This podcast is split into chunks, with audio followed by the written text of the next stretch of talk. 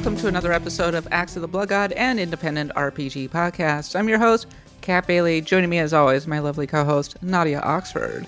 Hello, Kat. Uh, I just learned it's supposed to be kind of a, a, messy weather day, the day that I fly out for PAX, so I'm very excited for that. Very, very thrilled. It's going to be fantastic.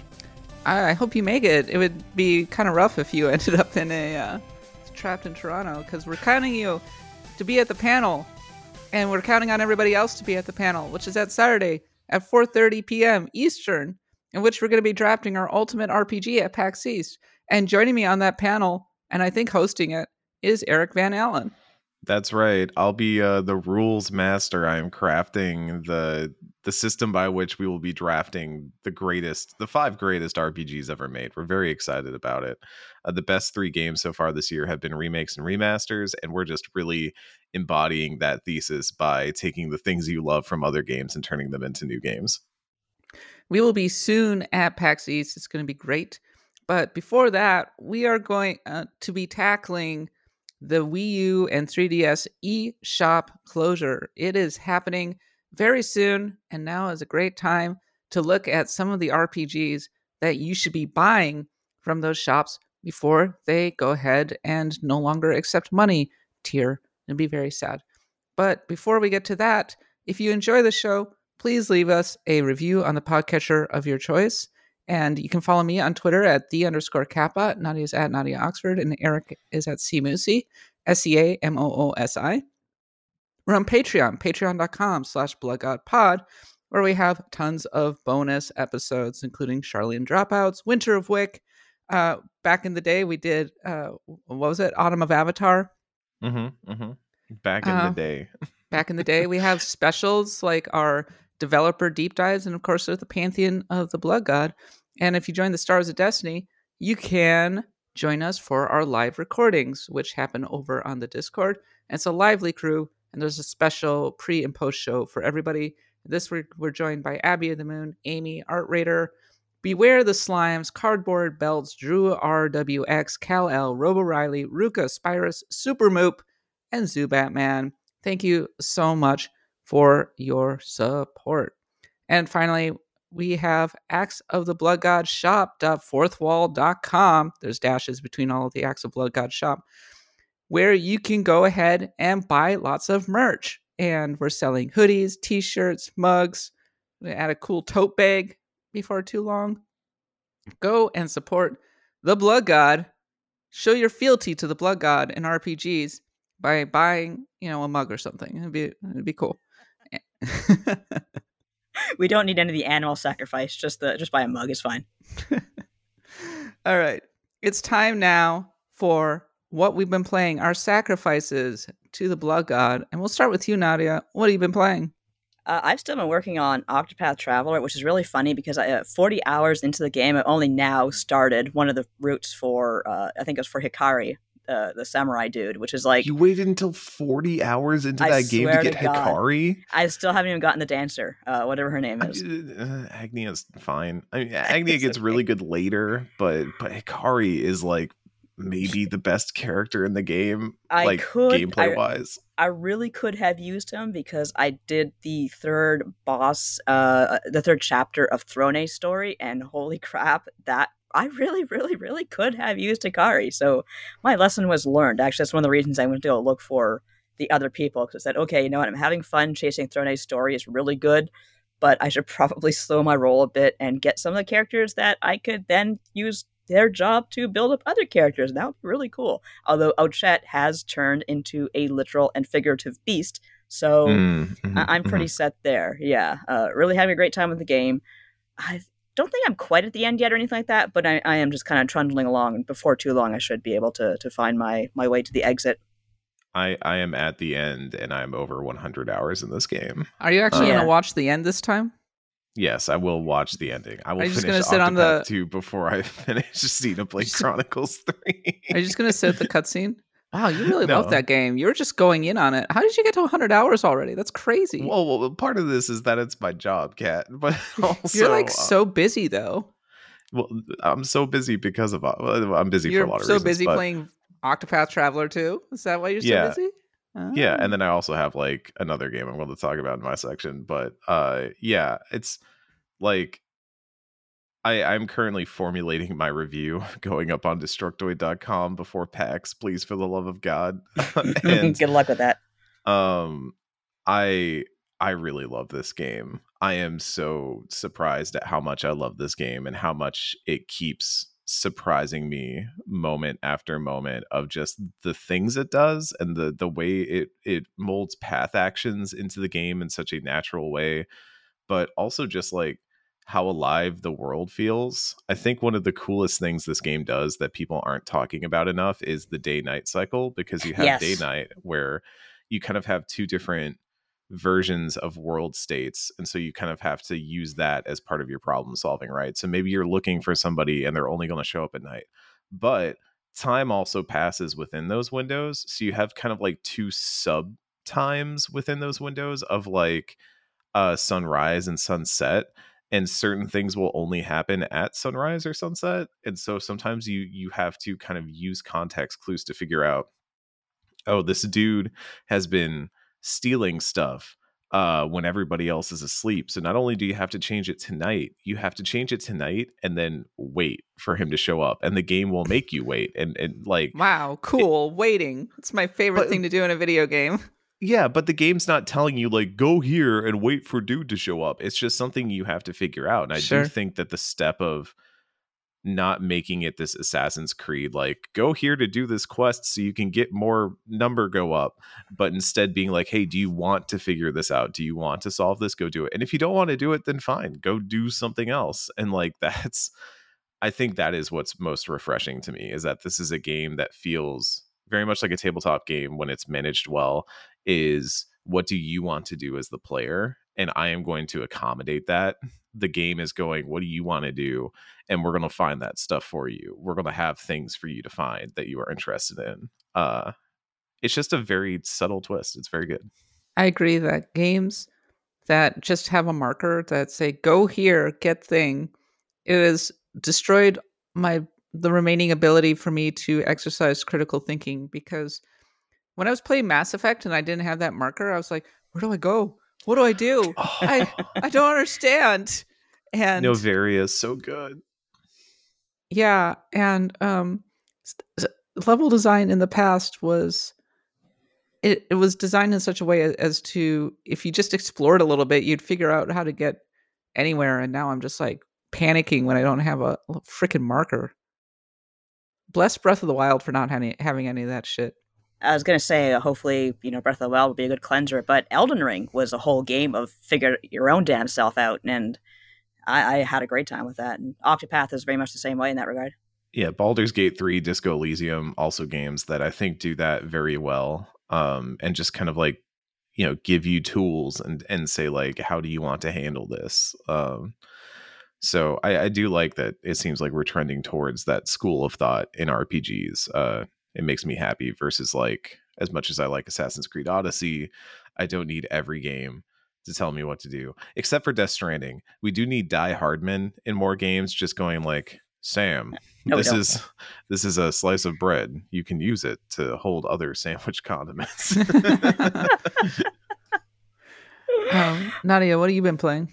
Uh, besides Octopath Traveler 2, I've also been playing a little bit of FF14 because we have the Loporrit Beast quest going on, and it is so cute. There's like a, I won't give away the story, but there, it involves a, a very sad Loporrit with uh, black fur. And anytime you have like anything with black fur and it's a rabbit, like come on, come on. So I'm I'm deep into that and unlocking all the new rewards for that. I just got a little minion that's a Loporrit, so I have a Namingway of my own. Not the Namingway, but a Namingway. I don't have time to play video games anymore. It seems like I I'm was sorry? in Los Angeles uh, this past week, and it was all for work. And then I was like flying home, and I was like, I want to play some Nintendo Switch. I'm gonna get through another level of Fire Emblem Engage while I'm flying. And I turned on my Switch, and it gave me the battery is dead sign. No. And I was like, Oh, oh. Can't you plug it in? Uh, isn't there? I was on Uh, a Southwest Airlines flight, Oh. and I, and it was less than an hour. Oh, I hate that. It was only yeah. like an hour to San Francisco. yeah. And so I took out my book, except that they had turned off the lights in the plane so that people could doze or whatever. So I was sitting there with the using the light of my phone screen on my page to try and read my book um, on the way on the way home. So that was my last best opportunity to actually play a video game. However, I am playing D and D today. Uh, Oh, I'm nice. going, I rolled up a bard, and I guess the premise is that uh, we're in a remote mountain town that has been taken over by elves, tyrannical Mm. elves. Those bastards. Those pointy I bastards. and I guess my character is like a multi generational. Um, she she comes from a very large family, a multi generational merchant family. Uh, she had a falling out with her mom, and she's part of the resistance. It's like Andor. Hell yeah. Hell yeah. She's, she, she's a bard. She's a performer, punk rock D and D girl. And uh, my housemate Ina, I like I described like my whole background, like, and I created all these characters uh, so that the DM can use them to tell the story. And my my housemate goes, "I'm a giant cat." I'm just like, okay. That's my Hey, kind of character writing. I was going to say that's a Nadia character right there. When we were making our D and D characters, you're just like, I just want to be a dragon. Yeah, and I, I, want to am. be a dragon. Good old Kelfor. I like that character. Me That too. was the I best love one. Kelfor. Our our D&D characters were very fun. Yeah, I agree. He had a great time. a pack of weirdos. That was fun Um, for sure. We have a a monk, a rogue, a ranger, a bard, and a um warlock. And I was like, well, that sounds like a pretty squishy party. And they're like, oh no, this is a very brawny dwarven ranger. So th- that they're gonna tank for us. I'm like, oh, okay, A ranger cool. who tanks. Really? That sure, why not? Okay. And I guess I'm going to be providing the bulk of my of the party buffs and debuffs Mm, and mhm. and healing and such. And, and all the like charisma checks that you'll do outside of Uh-huh. combat and stuff too. Yeah. Yeah, and I can turn invisible. Apparently, Oh. Oh, an Yeah. invisible bard. That's not a problem right to, at all. That won't cause trouble. it's like Where's where's that music, coming, from? Is that non-diegetic? who, who, who, who said I, I just we? saw that Archer episode where Cheryl's like, "Where is that music coming from?" Every time there's a sting in the background. you hear it too? Oh my god! Who are you, the narrator? Um, Nadia, how far are you in Archer? Uh, actually, we just started. Uh, well, actually, we're a little bit into um, Archer Vice. Mm, Which is- oh, you're in I the know it's- spin-off era. Yeah. Yeah, definitely the spinoff era, which I think is hilarious because just the by now they know these people are totally incompetent, but somehow competent in their own way. So it's like, hey, let's just have a thing where they keep gradually losing cocaine that they're trying to sell. it's cocaine. Yeah. Have you tried cocaine? Pam getting addicted to cocaine is the best part of that series Mhm, season. mhm. This is what I'll say about Archer Vice. To me, that's the real ending of the show. Really? Yeah. Yeah, I've, I've heard like the spin-offs kind of get weird from there, but yeah, so far I think Archer Vice is hilarious. I know it's Well- completely stupid, but The next season is Adam Reed being just completely checked out and really honestly not caring at all. oh, that's too bad. The the season after that is when it starts getting quite weird. They're like, I don't know, it's a lot of weird high concept ideas from multiple seasons in a row. Mhm, and mhm. then and then the last couple seasons have actually been pretty solid but I'll, I'll be honest i like the first five seasons of, of archer the most and after that we're like i'm good yeah it ends with archer vice as far as i'm concerned I'll probably just take a break after Archer Vice. I'll definitely get to. I want to see like all of it, but I'm not gonna. I'm not gonna like binge it. But my husband adores it though, so he might want to. I don't know. what's your favorite uh what's your favorite episode Oh God, I'm trying to remember which one it was. Like, shoot, you'd have to come back to me on that one. Maybe I'll do. Maybe I'll think about it and talk about it on the post show because I can't remember off the top of my head. But there every was one one of the had vehicle episodes uh, I- i really liked the the one where they're on the train with the canadian mounties and the That was great. That was amazing. that ocelot's crepuscular. you fox your kids. Yeah. Poor Babu. no, Babu. No, I think it's uh, is it Shane Bettenhausen who has a, a cat named Babu. It's like a, uh, a, a not a serval. It's like a Asian fishing cat. I can't remember the name of the, the breed, but it looks like Babu. It's really cute. I also liked the three uh, part episode where they're on Adventure Island, the Adventure Island, with the pirates and everything. Oh, that That's was an excellent funny. one. Was that the one where Uh, they, no the, the one where they blew up the oil pipeline or trying to blow, blow up the oil pipeline and they're stuck with the alligator that's shot in Mm, the head, mhm, just mhm. angry. The one where. Cheryl gets kidnapped and we see Pam's tattoos for the first time. Oh, the, that that was a great one actually. Anything to do with the Yakuza and Pam is hilarious. Uh, the airship, my favorite episode. Yeah, I love the the- airship. that was great. Well, that the Mhm. airship inaugurated that whole entire series of now. Mhm. Now, what crazy vehicle are are they on? And Mhm. that was when they discovered the power of the ensemble cast. yes. Yes. Like, oh, yeah. this is like an incredible ensemble. It's not just Archer and Lana. Yeah, so- exactly. The M as in Mancy bit gets me every time. And this- yes. oh, it's Good pretty stuff. twisted. I love it. Yeah, I haven't thought about Archer in a minute. Oh, they did a great Bob's Burgers uh, crossover That too. That was fun. That was a lot of Mm. fun. I like that one. uh, all right, that's it for what we've been playing. the Uh, shit. Oh, we forgot about poor Eric. Yeah. I I'm sorry, Wait, I asked you what you've been playing, Eric. No, you didn't. You Yeah, You you said. Nadia Octopath Traveler twice. too. yes, No. Nadia twice. You got confused because Eric and I were both talking about Yeah, Traveler we both talked about Octopath. Nadia, I, I'm sorry. I asked Nadia what she what she been playing, and you took over, Eric, Oh, like you uh, always I- do. oh, And you were just talking about Octopath Traveler, and I was like, well, obviously Eric's talking about we've been That's playing. That's why we have notes. I told wrote me. down what I've been playing. what do you? What could you possibly be No, playing done. outside of move on. Octopath, which you put like 150 hours into? That's a good question. What have you been playing, Eric? Ah, yeah, yeah, it is a good Anyway, question. we should ask that on. more No. often. yeah. uh, I've been playing Paranormasight, a different Square Enix game. How is Uh, that? Okay. I've been hearing really good things.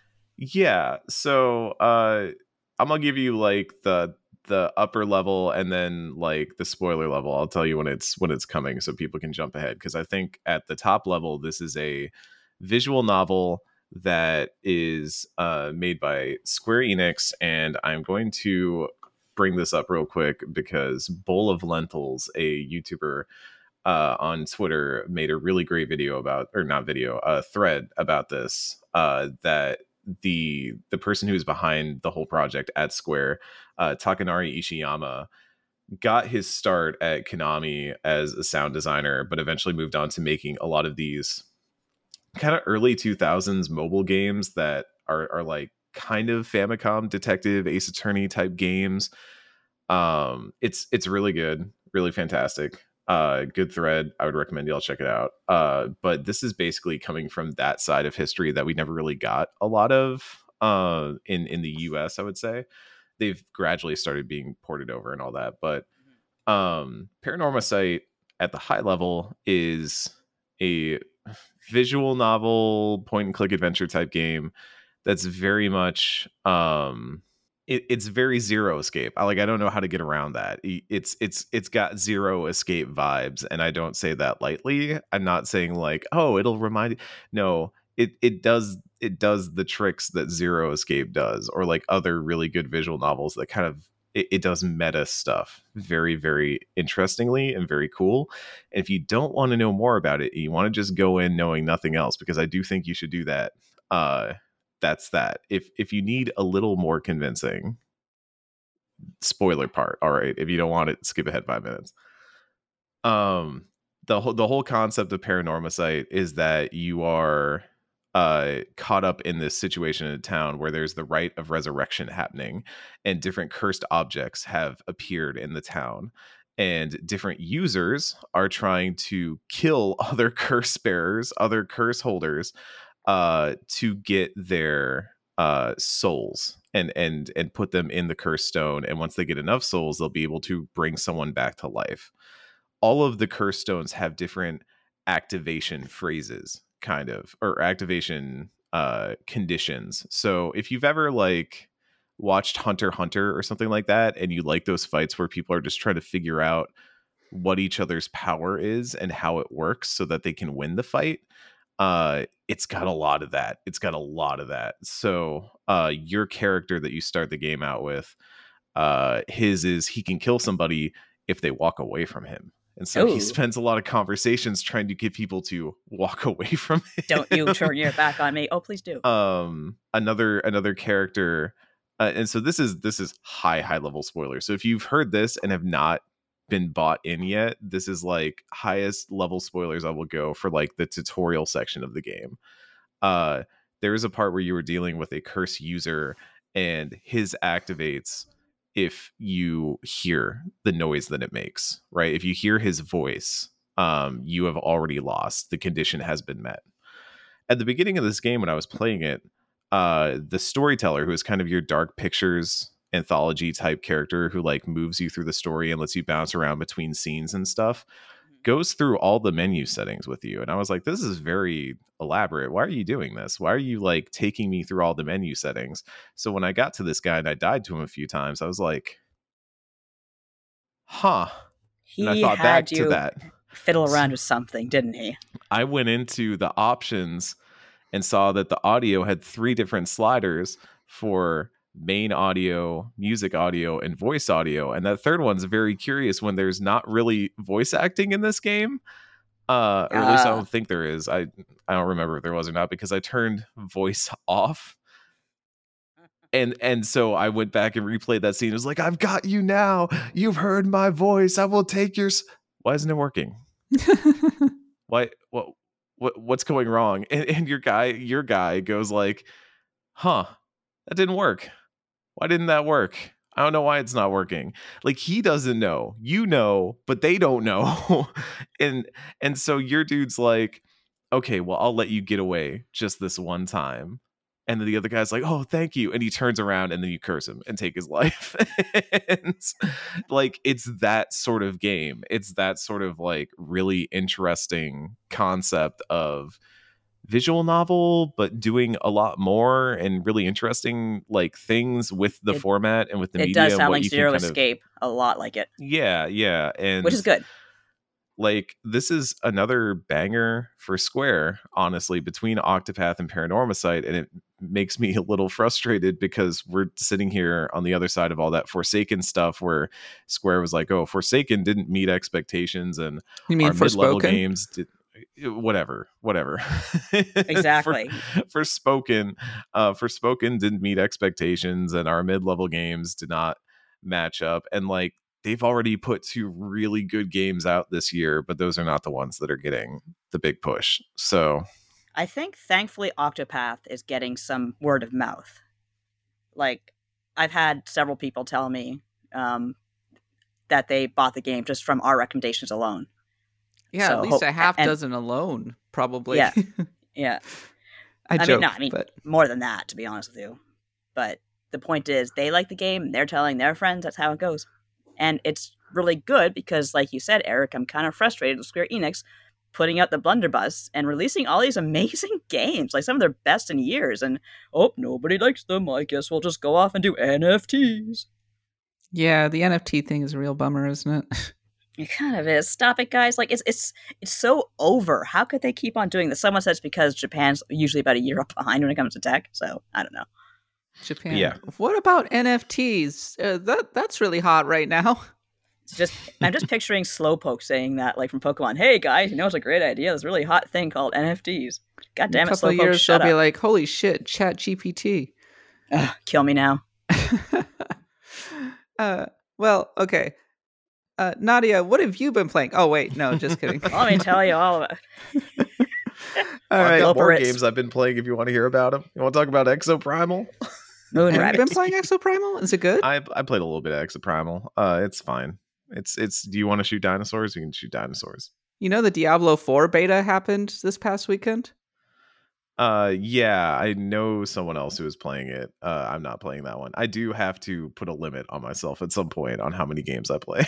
There is that. As we know, I don't play games. I do know, however, that the only way to get into the beta this weekend outside of pre-ordering was to go through their KFC promotion, What the? which was just getting memed and people were going crazy about it and somebody called it an anti-vegan code or something like that. Anti-vegan Um, sting. I always knew a double down would send me to hell. I just did not think it would be that literal. Canadian KFC sucks ass. There's no way I'm ordering Canadian KFC, much less for Diablo 4. Yeah, I I'm not sure what to make of Diablo 4. I know that there are these world bosses that are sort of raid creatures or something like that. Hmm. Uh, it's getting more MMO ish and Yeah. such, but um, it's impossible to deny the uh, popularity of uh, Diablo 4, or it's going to be a big seller for sure. People are very excited about the, the Diablos, apparently. Um, however, in true Blizzard fashion, people are already dealing with server outages Yeah. and such. Of course. Yeehaw. That's to be expected, though, from anyone, to be fair. I'm probably gonna wait until I don't know. I, I think I'm gonna wait until the final release to actually play it. Uh, not Yeah. the least because I'm gonna be on the road this this coming weekend, and then I'm Yes, going to be, and then yeah, I'm gonna be in PAX. East- I'm gonna be in Boston when the. Oh, we're uh, just gonna set up and play Diablo in Boston. Uh, It'll be fine. Do we have to? No. Oh, You play thanks, 14. guys. That's a relief. Actually, you know what? I'm gonna play on the way uh, to to Boston. It's not Octopath Traveler. It's sure? not uh, Fire Emblem Fire Emblem? Engage. Totally gonna play Vampire Survivors. Oh yeah, Hell yeah. That's a Hell great yeah. game. I'd love to have that on a Switch. that's like that's just the best. That is the absolute best cross country game. It is. Mm, I've mhm. kind of been playing a lot of uh, uh, Pocket Card Jockey as well because I wish it wasn't Mm. stuck on Apple Arcade. It's still so good. Uh, I had a horse named Emet-Selch. I had to give it to the knackers because it was too angry. So I bred Emet-Selch too, and he's a G five, a G one winner like five times. Just put it Good on stuff. the Switch. I'd love to have it on the Switch, but then again, the tw- the touchscreen on the Switch isn't as good. Although I did use it for Sushi Strikers, which was a great underrated game. I love that stupid game so much. Remember Sushi Strikers? Yes, I do. I sure I think do. I remember doing a preview being like, "This could be the next big multiplayer hit for the Nintendo Switch," and then it was nothing of the sort. could I have really been. It enjoyed it. It was a good party game. Got bored with it pretty quickly. I finished it. There was a line in there that says, "Even when a lover betrays you, sushi never will," and it's, just delivered totally straight. It was great. What a great game. Part of the problem with that game was that it was a full price package and not just a Mhm. downloadable game, and nobody was going to pay fifty dollars for that thing. Yeah, But- unfortunately, I do agree with that, but I wish they did. It was a great game. Okay, assuming that uh, Eric doesn't have more games uh, to talk about, uh, let's talk briefly about what's releasing this week. March 24th, Atelier Ryza 3 will be releasing on various platforms. is called Alchemist of the End and the Secret Key. And I think it's kind of the culmination of the series. Um, I was looking up, it's like, should I play Atelier Ryza 1 and 2 before I play Atelier Ryza 3? And the answer is yes. Yes, you should, actually.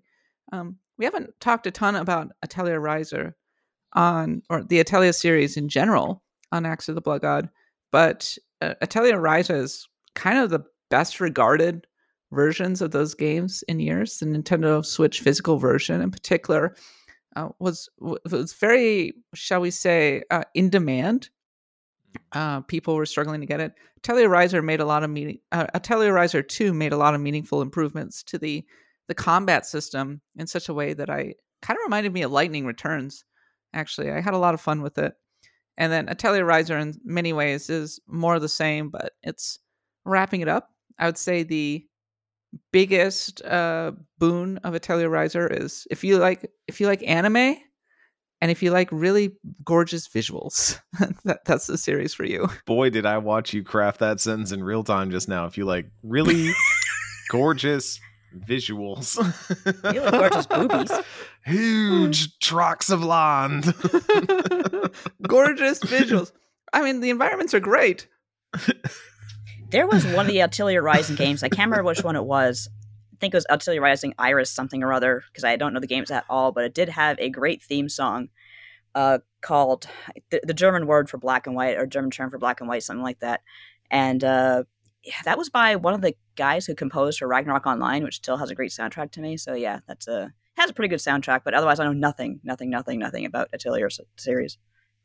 Yeah, it's it's that. one that I've always wanted to dive into because I see people in our Discord talk about it and they seem pretty enthused about it. And I like crafting and, and potion making and alchemy and stuff like that. So I don't know. Maybe I'll jump in at some point. I've got the first one loaded up on my Steam Deck because it seems like a pretty ideal Steam Deck game. So uh, I'll mark that down. Maybe we got to put it in the pantheon. That's how we always force ourselves to play these games, is we put them in a pantheon vote. Yeah. Robo Riley in the chat's going, Kat, do you read Playboy for the articles? And Robo Riley, I can say, yeah, I do in fact read Playboy for the articles. Did you know that they're actually pretty good? Playboy asked me to write an article for them once, but they never Really? followed up. Oh yeah, when they had about a that. gaming section. Yeah, yeah I they wrote asked some me to write for articles for that gaming section once upon a time. I wrote Hey, about tell them to go to hell. They never call me Yeah. back. Don't ghost me. Okay, Hey. well, look, they closed that gaming section down I real know. fast. It was it was not long for this world. had, we had to get in while the getting was good. Did they pay all right? oh yeah, they paid pretty well. Ah, yeah. Yeah, I mean, you always got to get in on those magazines. You gotta get on the that- big ones with the Mhm. investor money. Mhm. That's the Yeah. secret, kids. Exactly. When when they're booming, like I was like, oh hell yeah, Fanbyte. Fanbyte was a big one. Uh, R.I.P. Mm-hmm. to all of my good friends. But they paid really well, and I was They like, hell quick, yeah, let's get on that money train. Get on Yeah. the money train while you can. It's gonna stop real hard, and you got to jump to the next one before you die. Oh, we all kind of knew it too, but Yeah. sadly, Sadly, R- R.I.P. uh, died too young. But Mhm. it's now it's time for a series of random encounters. If you're an athlete, you know the greatest motivator of all is the fear of letting your teammates down. After all, a team is only as good as its weakest link. So you owe it to those wearing the same jersey as you to be your best every time you step on the field. That's why there's no vape in team. When you vape, you can expose your lungs to toxic chemicals that can damage your lungs. If you're a step behind, the team's a step behind. Brought to you by The Real Cost and the FDA. Hi, I'm Daniel, founder of Pretty Litter. Did you know cats tend to hide symptoms of sickness and pain? I learned this the hard way after losing my cat, Gingy. So I created Pretty Litter, a health monitoring litter that helps detect early signs of illness by changing colors, saving you money and potentially your cat's life. Pretty Litter is veterinarian developed, and it's the easiest way to keep tabs on your fur baby's health right at home. Go to prettylitter.com and use code SPOTIFY for 20% off your first order and a free cat toy. Terms and conditions apply. See site for details.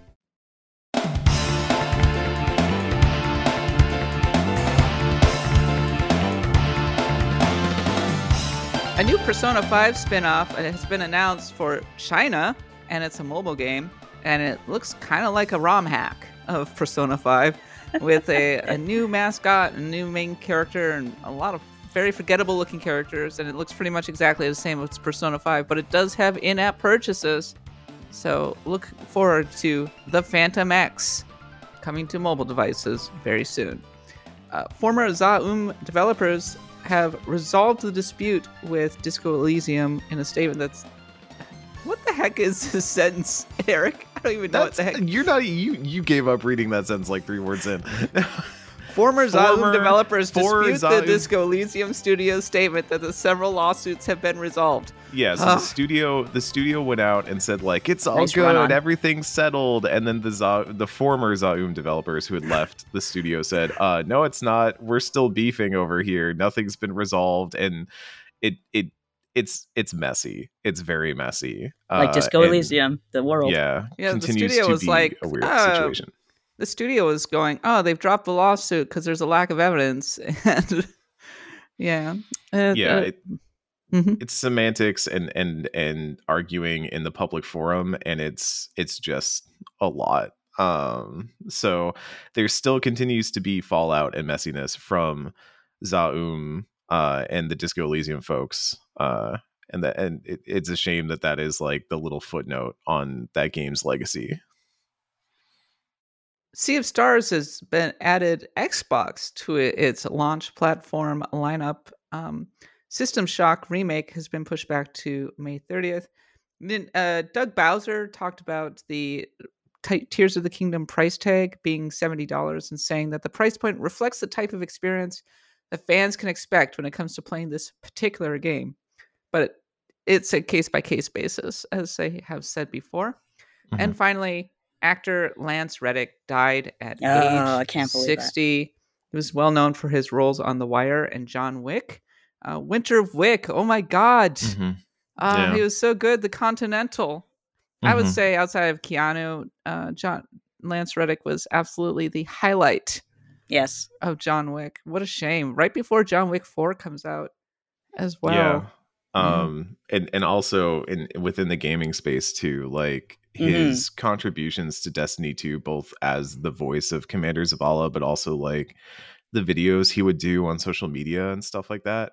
Absolutely incredible. As as beware the slimes posted uh lance reddick's appearances on the eric andre show are freaking hilarious. Yes. uh uh like just an amazingly charismatic um enthusiastic person who clearly brought a lot of warmth and, and kindness to the things that he did there's so many stories about uh what an incredible person he was on and off the set uh just too soon uh it's it's pretty heartbreaking That is really too bad. Indeed. Rest in peace to a great one.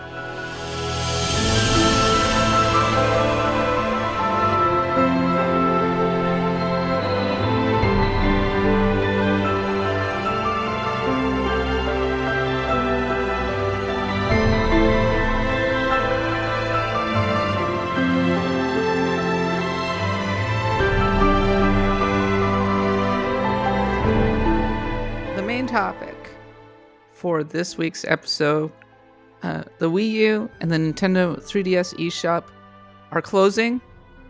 You will no longer accept payments, so it will be far harder to buy a lot of great RPGs on these particular platforms. You might be able to buy them physically, but you'll have to work harder in order to do that. And I expect that availability will become Prices are going to Uh, shoot right up. prices are going to definitely shoot right Mhm. up. So let's talk a little bit about some of the RPGs that we would recommend that you pick up on the Wii U and the 3DS before the eShop ends up closing. And I'll- I'll start with a piece of DLC, actually. So, Fire Emblem Fates. I think a Fire Emblem entry that's unfairly maligned. It is not as good as arguably Three Houses or Engage. I like Conquest better than Awakening, actually. Uh, Oh, gracious. But, but Fire Emblem standards quite middle of the road. Do you remember that there was DLC for it called Revelations? No. Oh, Revelations. I think so. Yeah. yeah yeah So there was Birthright, and then there was Conquest, and then there was Revelations. And that's right. Revelations was pitched as DLC, but in some ways it was the the true ending, I suppose. It was the one that brought together all the characters into one. And fans are a little bit split on whether it's good or bad because there are plenty of fans who are like, I hate the maps in Revelation so much. But there are other fans who are like, I love the customization and just having this giant pool of characters that I can mess around with. Very cool. I got kind of sick of Fire Emblem Fates right around halfway through Birthright. So I kind of gave up on it. But if you don't buy Revelation, it's going to be pretty much impossible to get it unless you get the physical copy. And the physical copy is extremely rare because Yeah. it came in a special edition. So it's kind of sad, in my view, because it's in a way breaking the game. It's like, well, cool, we released this game in three parts, but oh, Yeah. lol, one of the parts is no longer available. Sorry. There's a lot of that going around. Yeah.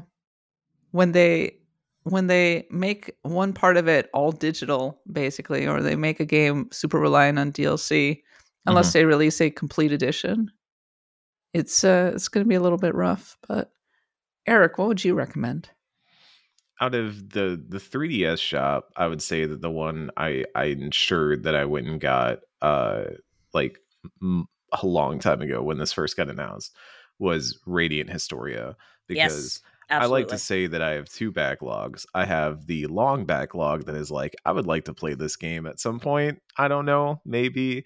And then I have the actual backlog that is games I do truly intend to play at some point in my life. And Radiant Historia is on that backlog. It is on the uh I need to play this game every time I hear about it. I'm like, oh, that's my jam.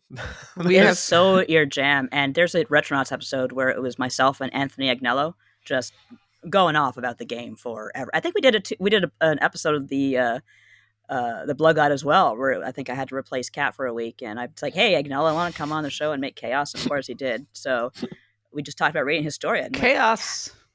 pretty much. And it was a great, it was a good episode, great game, so unique, and the battle system is so satisfying. Absolutely get that one if you are in the shop. Do we think that's a pantheon level game? I would say so. I would love to see We'd as a have to do a vote game. on. We'd, yeah, we'd have to have a uh, special episode about it. I don't know that much about Radiant Historia because it kind of bored me when it came out and I gave up on it. Did you play Oh. the old one or the remake? Because it's the remake. I'd re- I don't ever play the original, so I don't The original, the OG. Okay, I hear they really improved it with the the remake. So Oh yeah, yeah, That- yeah. that's cool. I uh, yeah, I, I'm curious. Uh, what what does it contribute to RPG history aside from being good? It has a, a really unique method of storytelling where your choices make a lot, like a, a lot of difference. Uh, like I said, the battle system manages to be really engaging because you, well, you kind of you probably remember it where you you hit an enemy and the way you hit them, like you can push them back into other enemies and end up like kind of grouping them all into one little spot and just wailing on them from there. it's it's a lot of fun and it's one of those those games where you go through the same paths again and again. You kind of see the same places again and again, but through different contexts. And there's a Mm. whole really like sticky mystery. Just you got to untangle at the same time. And it's a very it's more it's one of the more mature RPG stories, like where it's not about a teenager saving the world or anything like that. It's a very like prolonged war in a world that's slowly becoming like be, succumbing to desertification. And uh, there's some pretty interesting relationships there. Like I will just say that one of the cutest characters in the game like can go absolutely batshit insane in one of the endings, and it's just like actually startling. So yeah, it's it's all good stuff. I would certainly recommend it. It's like a it's a time manipulation game, right? Where you you do things in the past and they will affect the future and stuff like that. It's definitely different. It's definitely a multiple pathways game, but yeah, mm, mm-hmm. Victor Hunter, our pal over on Charlie and Dropouts, go check it out. Says Radiant Historia has the best time manipulation mechanics I can think of. it's up there. It's certainly up there. Definitely an A tier game. Not S tier though, A tier. I'd put it in. I, I don't know. I'd, I'd comfortably put it with an S tier if I really like. I, if you're talking about the 3DS Are in we- general, yes. Talking about RPGs. Are we tier listing 3DS RPGs now? Oh Is my god, let's not. Oh, let's let's stop before I before I die of. Is there an S tier uh, 3DS RPG? Uh, Uh, Don't say Fire Yes. Emblem Awakening. I mean, I it mean, is, but also it is, It's an A yeah. tier. That's an A No. tier. Kat. No. Come on. No.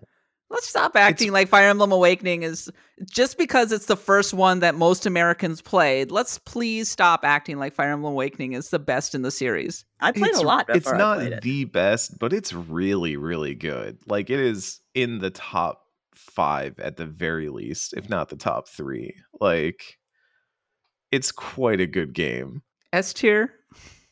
Yeah. Yeah. Okay. It, it is one of the best games you can buy for the 3DS. I, I will say that full stop. It is one of the best games you can buy for the 3DS. I will not disagree with that. I, I will say that it's one of the best games that you can play uh, for the 3DS. Well, in which case, Fire Emblem Conquest is S tier as well. Yeah, I'm not gonna fight that. Hey. Yeah, take it. No, um uh, sure, why So- not? For for other S tiers, uh the Devil Survivor updates are both on 3DS. The first one for Devil Survivor 1, I think is called Overclocked. Um Yeah. doesn't add too much. Like it adds a little bit. I don't think it added enough. And I think uh Devil Survivor 2 Record Breaker is the one that's a lot more interesting because it straight up adds essentially a new path, a new game uh that's set after the events of Devil Survivor 2. Kind of pseudo weird. It's it's it's strange. It's it's wibbly wobbly, but it's uh really really good. Uh I I think that Devil Survivor 1 stands on its own on the DS, and I feel like that's a DS game at heart. But I think the best version of Devil Survivor 2 is Record Breaker on the 3DS. So uh, I would definitely, if you are interested in those games, you should seek those out because I think they are very good. Um, I like Devil obvious- Survivor too. It was really hard. Yes, those games are ridiculously hard. Um, one of the bosses in Devil Survivor 1 is like an infamous boss check um situation and it's it's good. There, we need to do a pantheon of those games someday. Dang it, I need to nominate them uh, because we need to talk about Devil Survivor at some point. You have Get- nominated them, but I don't think they ever got that far. I don't think I've ever nominated it. I know Really? they've been in the pantheon vote, but I don't know if I've never ever uh, personally nominated them. Because the last one I nominated for for a thing was Lunar. Right. Victor Uh, Hunter, who is not on the show for some reason, is going. I'm going to put Seventh Dragon VFD on the table for cannot miss 3DS RPGs. Rieko Kodama produced amazing Yuzo Koshiro soundtrack, and it's secretly better than Etrian Odyssey. Is a party Ouch. synergy dungeon crawl. I know that Parish is a huge fan of Seventh Dragon, or at least some of the Seventh Dragon games. I always meant to try them. The 'cause I- OG Seventh Dragon. Mm-hmm, sometimes I hear the soundtrack and it sounds fantastic. I actually forgot that it was uh, Yuzo Koshiro behind those. Of course, it was. I've pulled out my 3DS to look at what I have on here. I would recommend personally shout out to my first SMT game, which was Strange Journey Redux. Mm, That mhm, was a really good. I really enjoyed that, and even though I've liked uh, subsequent SMT games after that, I feel like Strange, Strange Journey Redux. I don't know if it's nostalgia, but I feel like it was my favorite one. Just something about the atmosphere and the music and the kind of primitive graphics all working together the way they did gave it a really creepy ass feeling. I. I Pokemon Art Academy, baby. Art Academy for sure. Ooh, This game's Art so good. Academy. Yeah, I don't know if there's an S tier 3DS RPG. Oh, Okay. I'm looking at this list. I'm, I'm not seeing one. These are all quite good. Fantasy Life. Fantasy saying- Life's so good. There's a difference between quite good and S tier. There's a difference between quite good and Pantheon level. Well, would I put any of Inside these games in the Pantheon? I don't Bowser's know. Inside Story. Bowser's Inside Story is definitely great. Eh, eh, eh. I, Fantasy Life. That's a good one. what, what do you? uh, What are the takes on Sun Moon in here? I, I I, that love Sun and Moon. It's I my feel favorite. like X Y is is kind of collectively not anyone's. I've never heard someone say Pokemon X Y is their favorite. Eric, Nah, XY okay. nostalgia is a thing now. Of Is course, it a it thing now? Are we in that phase? The XY the XY generation has come of age and they love X and Y. Of course they do. I, Here's my take Ah. on Sun and Moon. I like it better than X and Y. uh-huh. I uh I did like that the XY generation had Omega Ruby and Alpha Sapphire, which brought back contests. And I was extremely salty at the time because of the lack of the Battle Frontier, but just having the contests come back, that ruled. I was so happy. Also, the secret bases, that also ruled. So, uh, fair play to that. But generally speaking, I prefer the art style of Sun and Moon. And it had mega evolutions and the ultra attacks which made it really messy. But it was also the end of an era for Pokemon in general because that was the last time we had them all. That was the last time that you could actually catch all of the Pokemon. And it had a great story, actually. And uh, some great starters too. That was the Yeah, that was the best one that gave us Rowlet And Litten and Litten Mm-hmm, mm-hmm. and the And one the other Popplio, one. The, what was the Yeah. water one? and the rest. And the other and such and such. X and Y gave Ceratops us appearing in this film. X and Y gave us the fairy type, which is my least favorite type actually. Um, because I'm I'm a dragon trainer and fairies are my Fairies natural your enemy. Yeah. Fairies are my natural enemy. Mm, mhm. But yeah, I I find myself missing Sun and Moon because even though I would not say it's on the level of like a, an emerald or a, a crystal for me, it it makes me nostalgic for a time for a period of Pokemon that I actually liked, and I I'm not there anymore. I like Team Skull a lot. I like oh, Guzma. oh, Team Skull was the best team. and I I, I think Go to the gray grave saying that. Pokemon Sun and Moon, like like you said, it has the best story of any of the Pokemon. It also has like some really subtle storytelling that I think is really interesting. Like I've talked about the Eevee quest a thousand times, but also the fact that if you go into if you find the house that you eventually figure out is the house of Guzma's father, and he, he talks about how he has all these regrets in his life, and you go and check out there's like a, a thing of golf clubs in his corner, and it says they're golf clubs and they're all bent, and it's like that is some really dark implications. Like either he was hitting Guzma with those because I know they didn't get along at all, or even so, like he probably destroyed them out of like frustration. Like I think it mentions like there's a broken picture there too. Like it's just some really cool dark shit. I was gonna say, great. I, I I would assume that he was just hitting stuff out of frustration with the clubs, not he beat someone else with the clubs. You don't know with Pokemon. That's the thing. Nadia. it's a children's game. Um, so you say, but there's always it's it's pretty. It gets a little effed up sometimes. that's that's true. That's true. I kind of miss Mega Evolutions. I Mm. never thought I would say it, but I miss Mega Charizard X. He's so I cool. miss Mega Mawile. Mega Mawile was amazing. dope. yes, The whole uh the whole Little Shop of Horrors thing going on with that character. I love Very while. cool. It was ridiculous. It was absurd because you just had these Pokemon that were so OP and could wipe out whole teams basically by themselves. And then if you had the uh, the the super attack, you could also just one shot tanks. It Yes. was absolutely wild. But yeah, I I I, I miss I, I do kind of miss that era because it was the last time I truly cared um, about Pokemon.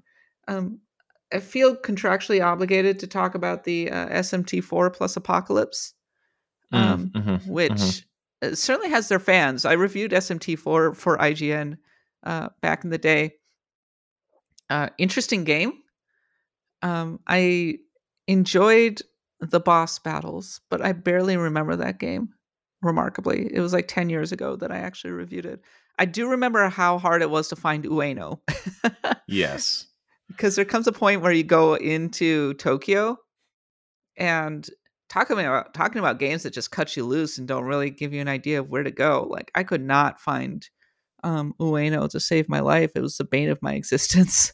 Yeah, I think the coolest thing that 4 does is the way it just gives you a world and a world that is so feels I don't know, like dangerous in a way, like it- correct me if I'm wrong because it's been a long time since I played this game, but I remember you kind of do this whole thing where you're going through a dungeon, you're kind of going through layers and stuff like that, and you realize you've been going down this whole time, and then you end up in Tokyo, and that's kind of like that that early section of the game, if I remember Mhm. correctly Mm-hmm. um i just loved that feeling of it was like in 13 at the end of final fantasy 13 where you suddenly get to the big open world and it's like whoa whoa like this is here and but i think 4 does it better and 4 like has that moment where you have just been through this gauntlet this like onslaught of fighting and getting your butt kicked and, and all that and then it's like okay time to start the real game and it's like that what? What that wasn't it? And like it's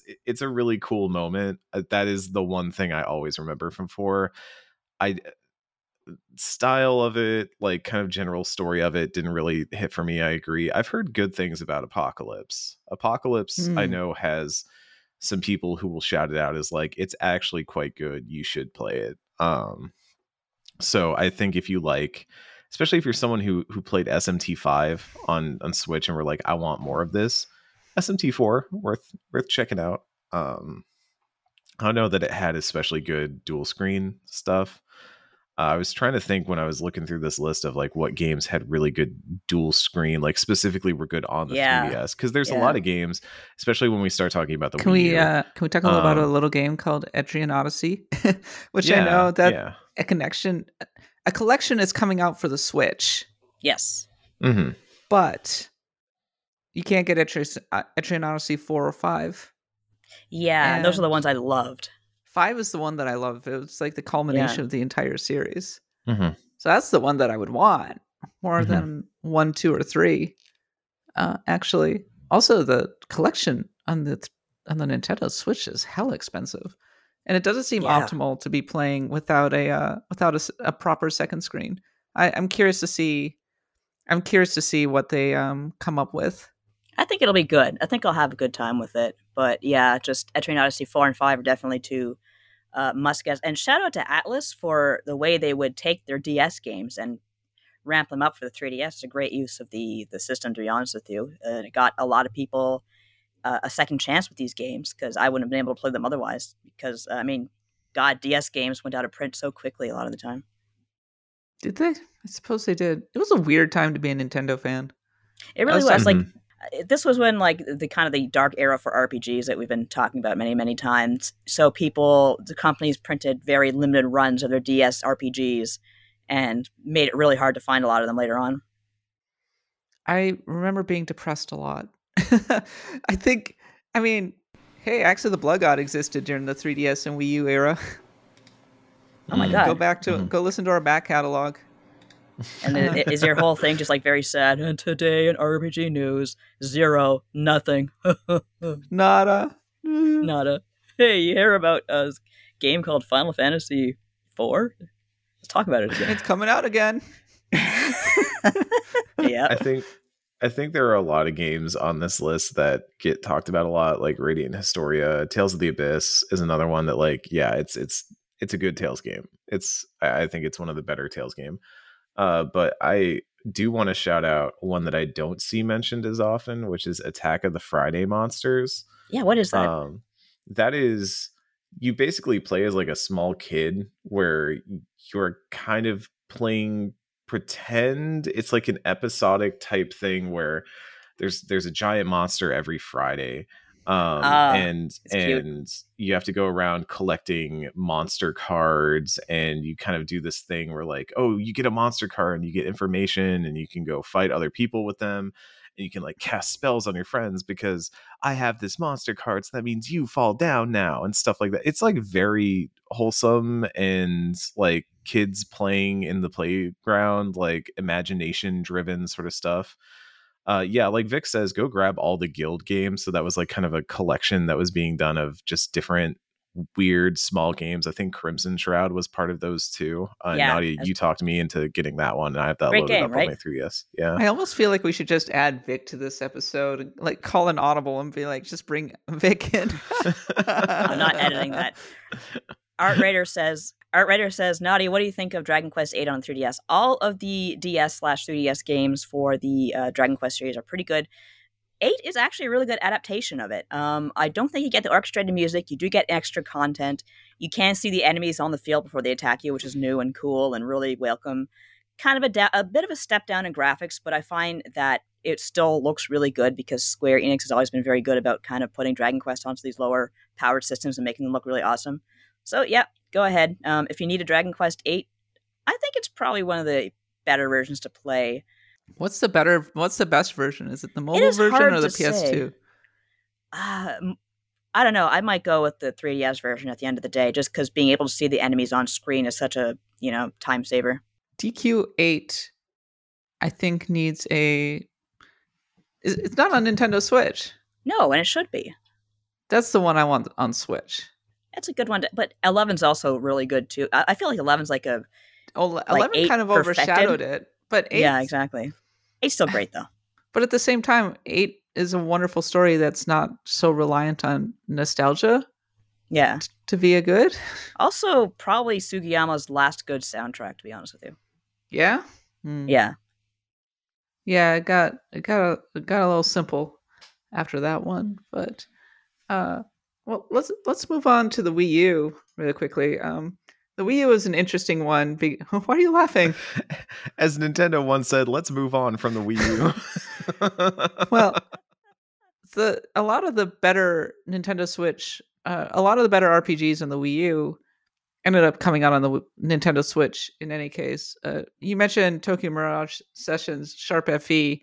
You're like, oh, you can get it on the Wii U because of the second screen stuff. It's like, oh, okay, Yes. if you want, I guess. it's good. It's good second screen stuff. They, I mean, did they put it in the Switch version? Yes, they did. But uh, there was something about playing that game and having all my like text messages on the Wii U gamepad that, That I just nice. really liked. Like, like it's wow, wow, text messages. What a value well, it add. keeps your dual keeps your dual UI screen clean. stuff is so cool. Yeah, well, it's not just keeping the UI clean. It's like I don't know. It's it's it's a different way of getting information that makes it feel like a little bit more personal. I, I, Does understand. that make sense? Yeah, Yeah. it's it's It's like, like you- having a you have- tablet. like you're playing something on the screen, right? But then you have something here, and so like Yeah. you're doing something up there, and then you like look down here, and you're like, oh, my buddy sent me a text. What's up? How you doing? And it like was always cool when they can nail that when they can nail that feature. that that's something that we lost with with losing the dual screens was Yeah. that like it was just a different way of presenting information and people did true. really cool stuff with that i'll always think of hotel dusk and the oh, way that so you would play hotel dusk by like holding it Mhm. i'm holding a 3ds up right now but you would hold it kind of upwards like long ways up like it Like was a a, notebook yeah, Yeah. like that's so cool like and it just got people to be inventive and did not a lot of developers like doing that sure but the ones who did did really cool stuff with it and that's that's I why agree. I like Bring that, back so. the dual screen. That's what the Switch 2 needs to be. Just a giant ass Nintendo DS, clamshell and all. Bring back Yeah. the clamshell. Whatever you do, Nintendo, clamshell. Uh, Xenoblade Chronicles X though is the big one that's still stuck on Wii U and probably the one that you want to seek out uh, because That's the one. That game that game rips. Also, you can play the worst version of Mass Effect 3 on the Wii. Oh what yeah. the worst version? I forget. What about Paper Mario Color Splash? Huh? I- Huh? You need to understand how bad the version of Mass Effect 3 is. I believe it did not have multiplayer when it launched. I need to I'm double checking that oh right no. now. But I- well, do that, not- that puts it in the Mass Effect Collector's Edition territory. yeah, um Legendary Edition. Yeah, I, I'm double checking that right now. Um, okay, it might have it might have had multiplayer and just no one played it. That was the problem. Yeah, that But, to happen uh, with the Wii U. But Mass Effect Three, because the previous two did not come out on Massive uh, on Wii U, uh, you just had to do the comic at the beginning. So can you imagine getting to Mass Effect 3 right. and just doing the interactive comic to sum up the events of one and two and then playing three like that's just imagine opening up game of thrones at like book six and being like i'm going to start here I enjoyed the interactive comic conceit. I, I thought it was a decent way to to to handle an unwinnable situation. I think. For two maybe but three is so much like this is the Mm. culmination of the series everything's coming together and like why why would you do that you're not going to care about what's going on with thane you only met thane like for two seconds five minutes ago Hey Nadia, do you know what the first Redwall book I read was? Mattimeo. My first was Mossflower. that's the that's the second one you're good there No, it's the third one. Mossflower is What? the second one. Moss Is Flower. it? Red always it went thought- Redwall and then Mossflower and then Mattimeo was the the sequel to Redwall. oh i went redwall matameo like i went that to that So I had no idea who Matthias was. Matthias was already a warrior. Um, Oh, right. Yeah. I didn't know who any of these characters were. They were alluding to characters, uh, events from Redwall. Freaking character from Redwall dies Mm, in mhm. Mattimeo. And yet, I thoroughly enjoyed that book, despite the fact that I was It's a reading good it book out of order. There's this weird thing where it's like, no, I have to read them in order, or I am not going to get proper enjoyment out of it. There is something magical in reading the end point of a series first and then returning to the original story and then with like foreknowledge about what's going to happen and seeing how they all got there. My That's- my first Narnia book was The Last Battle. i was so about to say like that's that's like reading narnia and starting with the last battle the revelations. it was cool though. I liked it. There's just this weird linear thinking that's going on. It's like you absolutely have to read the first one first, or it's just ruined. It's Mhm. completely worthless otherwise. Enjoy the story on its own merits. I Well, agree. they- So But I can't watch Return of the Jedi until I see Star Wars and Empire Strikes Back, or it's totally worthless. Well, okay, it, in that in that situation, that's different. I think with with some series, they intentionally have spin-offs. Like Redwall has a bunch of different stories that are kind of meant to be read alongside, or maybe they're they are in sequence, but they're not following like the the big plot, the A plot. They're maybe like, oh, here's a side character that'll show up in some later books and stuff. Mass Effect's only three games and and it's very much about like telltale thing in the corner your choices will matter type stuff. That's that's why the wii u version is just bizarre to me. Also it, it just isn't a good version of that game but uh it is funny that it exists in in in my opinion. That was that was the moment where it was like i think to me if you had not by that point realized that ea didn't know what they had with mass effect them being like, yeah, put it on the Wii U is definitely like they don't know what they're doing with Mass Effect. I'm sorry. In the chat, Robo Riley and I are having a moment realizing that apparently we met Brian Jacques at the same time. Wow, Oh, heck cool. Yeah. At the same bookstore, apparently. Yeah, apparently in Minnesota, I guess. Um, because Brian Jacques came was on a book tour and came to Minnesota one year. I think uh, this was like 2000, or maybe 2000 or 2001. And unless Robo Riley is uh, uh, throwing out a different date.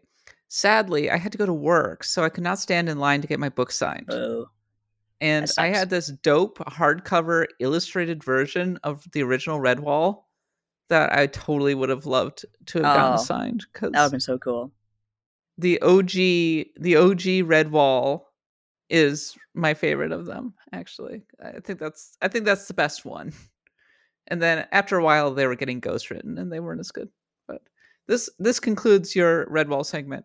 Um, Xenoblade Chronicles X came out during the run of Axe of the Blood God, and I am remiss in saying that we did not review it at the time Mm. because it bored me.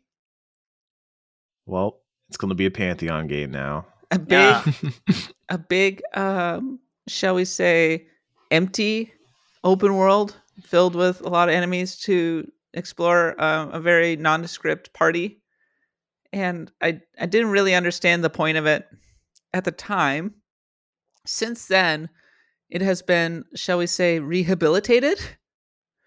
Like people like Xenoblade Chronicles X now, and It has robots. regardless of its uh, relative merits, I think people are just really excited because I don't know, it's on the Wii U and you can't easily get it. That's what people really get Mhm. into these games. I just for. like it. Ze- Xeno games go hard, no matter what they're trying to do, no matter if they're going to fail or succeed. They always do something crazy, and I think that's why people like Xenoblade Chronicles X because, yeah, like Eric said, here are those these mechs that have no business being on the system that can barely handle them. But You know what I loved? Getting a fucking license for a mech in Xenoblade Chronicles X. Grinding for my for my mech license. Cool. you gotta have a license. Just you know, Gotta Yeah. have a license to drive You your gotta mech. get certified. That's a giant robot. who do you think you are? A teenage boy who tumbles in by accident? I know. You're not Amuro Ray. There's a lot of people who are like, I want Xenoblade Chronicles X on the Switch, and I'm like, eh, sure, why not? If if you insist. The, now there are people who are like Breath of the Wild. It was Breath of the Wild before Breath of the Wild, and I'm like, I'm don't know about that much. It was not my favorite Xeno not at go all. that hard. Uh, it did have a great soundtrack though. The opening area, well, like the big, where you see like the big dinosaurs and stuff, that was really cool when you start off there, and the music just thumps. So, what would you say is the most essential RPG to get on each platform? I'd say Xenoblade Chronicles X on the Wii U, and I would actually consider the 3DS version of Radiant Historia um, on the 3DS. Or, sorry, I didn't mention Persona Q2 New Cinema Labyrinth. That Mm, came mhm. out right at the like right at the end of the 3DS's life, and it was a charming little game. I agree. I actually went out and bought it so that I can make sure that I uh, had it on my Good system. choice, yeah. Yeah. Did you ever play Persona Q, uh, Eric? Nah, I dungeon crawlers and I have a weird love hate relationship where I love the concept of them, but I will know within five minutes whether I want to keep playing them or not. And so, for as many like dungeon encounters that exist out there that just eat away at my time, uh, I run into ones that just don't. And like, I never got into Grimrock or anything like that because it just didn't click with me for whatever reason. And I think I saw some gameplay I also don't like chibi stuff. So like I saw that in Persona Q and I was like, I think I'm good. I I, I don't think that's gonna click for me. Uh but I, I I respect all y'all who do like it. Drew RWX says, It's been my conspiracy theory that Monolith Soft developed a 3D engine for the Switch and shopped it out to other teens, which got us the latest Kirby and probably Pokemon. And they also worked on Breath of the Wild. Was Xenoblade Chronicles X a giant tech experiment? Could have been like Monolith Soft, knowing them, like I said, they like to push and see what they can do, and even if it comes out to be a mess, hey, at least they tried. But they've always been like that as far back as Xeno uh, Xenogears. Yeah, yeah, they're just ambitious They're just a fun Takahashi. way. Yeah, Does it have robots? Well, no, it's a it's a medieval game. Well, who cares? Put robots in it. Let's build a model. Let's build, Let's build some Gunpla. Okay, what's your game? This is the game. this, is, this is the game. You may recall some years ago that we did the console RPG quests for the Wii U and the uh, Nintendo 3DS. Maybe we'll redo the that series again sometime. That'd be a lot of fun. That'd be fun. Yeah, that would be. I like that. but that, that was a great that was a great series, wasn't it? But Mhm. the uh, let us reflect briefly on the RPG legacy of the the 3DS and the Wii U. Uh, I, I would say the 3DS is perhaps more robust. Um, in so many ways, it was the continuation of the original Nintendo DS's legacy uh, in our RPG terms. To me, the legacy of the 3DS is that it gave us it it revived Fire Emblem Awakening, and yeah, yeah. it, it gave us Fire Emblem Awakening and revived the series. So I'll always be grateful uh, for that. Uh, and it it did have just a lot of good digital games, a lot, a lot of games in general, pretty robust library. But when I think back to the 3DS, also, it's hard for me to pick out like a game, like the one game, that one game. Like with the SNES, I can say, well, Chrono Trigger was that one game, right? That stands head and shoulders Mm. above above all others. For me, Right. the 3DS had many, many excellent games, but not any truly transcendent games. But maybe I'm wrong? Question mark. Um, I, I see where you're coming from. Just, uh, but that's okay to me. Like it was almost as if the DS was the start for many series that got perfected on 3DS. Mm. And uh, like I mentioned, Atlus, how they're I think they're the MVP of the 3DS with all the remakes that they Yes, did of like yeah. really hard to find games that they had to print uh, limited prints of the first time around. So yeah, I I give my hats off to them. the the thing about the 3DS is I think the Nintendo DS was a bizarre, weird experiment that resulted in some crazy good games for people who are absolute sickos like myself. I think the Nintendo DS is secretly one of the best RPG libraries in existence. Oh, for sure. Uh when we move into the 3DS, I do think it gets weaker, but here's the thing. I think the 3DS became like a lifestyle accessory as much as it was a gaming Yes. console and it felt like like part of the allure of carrying around the 3DS was that you carried it around. It was like a phone kind of. You'd get street passes and those street Mhm. passes would tie into different games in different interesting So ways. remember Find Me?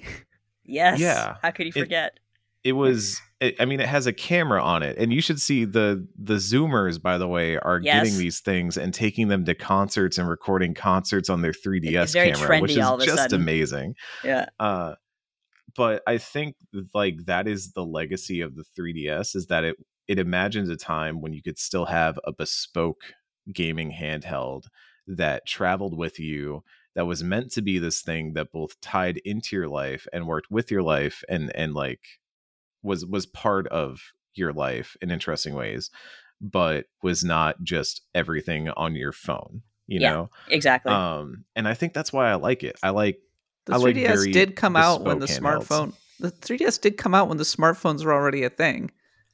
they uh, were right. pretty hot competition. I remember yeah. thinking that the 3DS was doomed because uh, it came out when the iPhones and smartphones had really taken off, and it seemed like mobile games were going to just replace hand- dedicated handhelds as we knew them. And the 3DS, as we all know, got off to a very slow start Mhm. to the point where Nintendo aggressively slashed the price and then did the Nintendo Ambassadors program, which, by the way, I had a 3DS and I never took advantage of it. And so I couldn't get uh, GBA games emulated on my thing. Oh my gosh, Kat! yeah, Metroid Fusion on your 3DS was so amazing. so so disappointing. So disappointed in myself. What the heck was I doing? I stole uh, GamePro's 3DS. Good for you. Someone had to do it. I uh. Screw you, Scary Larry. I had it in my bag because I was playing some game on it for work, and I walked in and discovered that I had been laid off, and I just Bye. kept it in my bag and did not take it out again.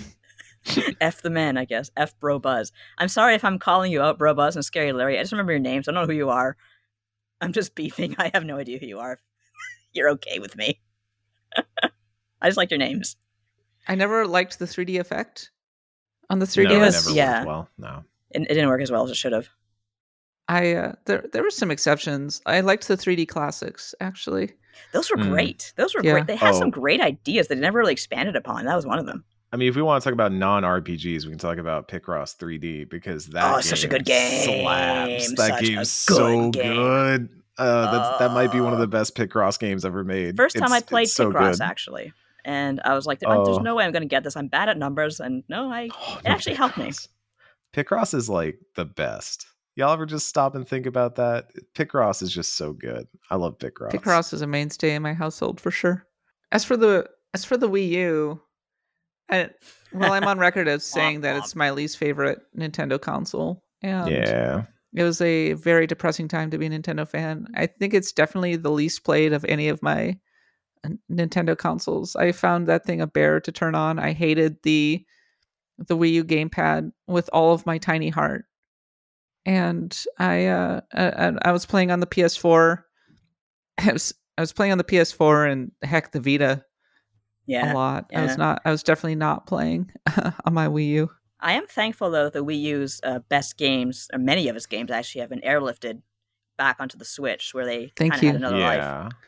i i do think there's something lost in it and I, I will i will explain myself now so eric had a wii u back in the, in the days when he was working an internship he had very little money uh could really only play games if he got them for review or something. So i the wii u was my companion in that time because i would put on netflix and i would pull out Mario Maker on the Wii U and I would just make stuff on the gamepad and and that was like my solace for for a lot of times cuz uh, I was in a new city and I was trying to adjust to life and and didn't have a lot of money to get games or go do stuff. So like the Mario Maker on the Wii U got me through some sometimes and uh I have like a very special connection to that but I will also freely admit that in general the Wii U was not good and and it really ended up just being that like the switch was the ultimate realization of what that technology Yeah. could and should have been even though i do do really wish that maybe not for a console but for a handheld like the 3ds that the dual screen stuff would come back because i i love the dual screen stuff personally I sold my Wii U to somebody on the Discord. Thanks, whoever did that, for taking that off Kat's hands. I guess. the only two things that I liked that made me kind of sad to be giving getting rid of my Wii U was NES Remix. Mm. Uh, That was a great the, mix. The Virtual Console, all of my Virtual Console games from the Wii that I Mhm. imported onto the thing. Yeah. th- That was that was it was pretty solid having Rondo of Blood on my on my Wii U. I will say that much. Yeah, Pretty special. Um, and oh, the the Miiverse was great. Yeah, that was a lot of fun. I love the creativity of the Miiverse, and it's gotten kind of lost, I think, in the current version of the Switch. The uh, Miiverse was such a strange experiment in social media. There was nothing like it. Like that. I think that's the, where the uh, now draw her get giving birth meme came from because someone drew a picture of us. the Of- what You haven't heard that meme? Draw her giving birth. Someone drew a picture. Okay, this is on this is on Miiverse. Someone drew a picture of an octoling, I think, and someone responded, "Wow, that's really great." And then a separate comment below that: "Draw her giving birth." The art academy games got weird huh you really just But- grabbed the wheel on this one and dragged us right into that nostalgia pit I right didn't into do the it. pit. But I will say that Wii U, we got to give it a shout out for bringing Earthbound back into the fray. And Nintendo was so Yes. desperate; they're like, Yes. "Please, just take Earthbound. yeah Give us money." Didn't uh, didn't Earthbound come out on the 3DS first? No, It was the Wii U. It was a big deal. This is my 3DS. Here's what I rem- miss: the dope themes. Yes, I'm so mad those aren't a thing on the Switch. There's no reason for them not to be. Oh yeah. So here are the games that are on my my 3DS. I've got. Uh, here's the thing I love about 3DS. I love that I could play DS games on it. Yes. Mm. That's great.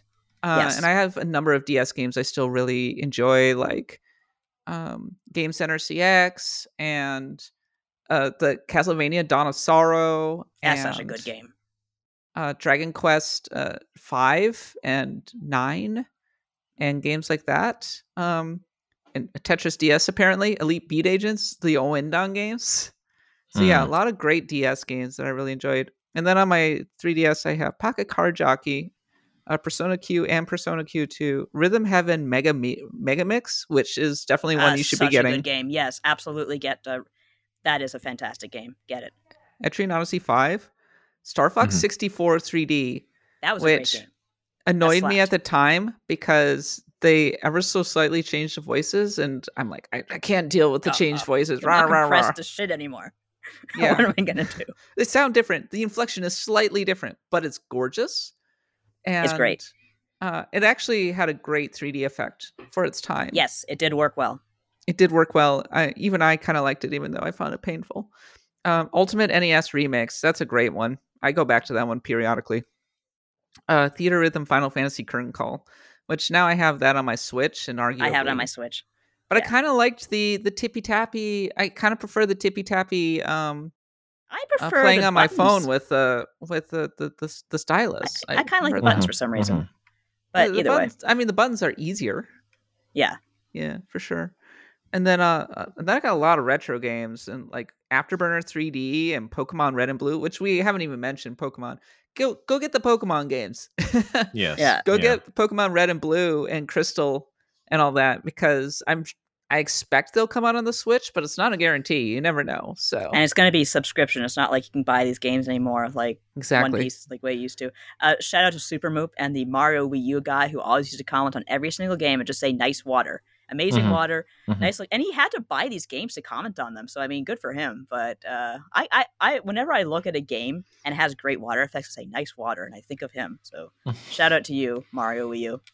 Uh, I've also opened mine up and I'm looking for stuff we did not mention. Uh, Link Between Worlds, obviously. Oh, like, how do you Bang. how do Probably you one own of a the best 3DS Zelda and not have Link Between Worlds? I I have like Link Zelda Between Worlds 3DS, better Let's go. That's awesome. Uh, I got the uh I got the new 2DS XL, which I really love the ergonomics of this thing. Great That's pretty screen. cool. Mhm.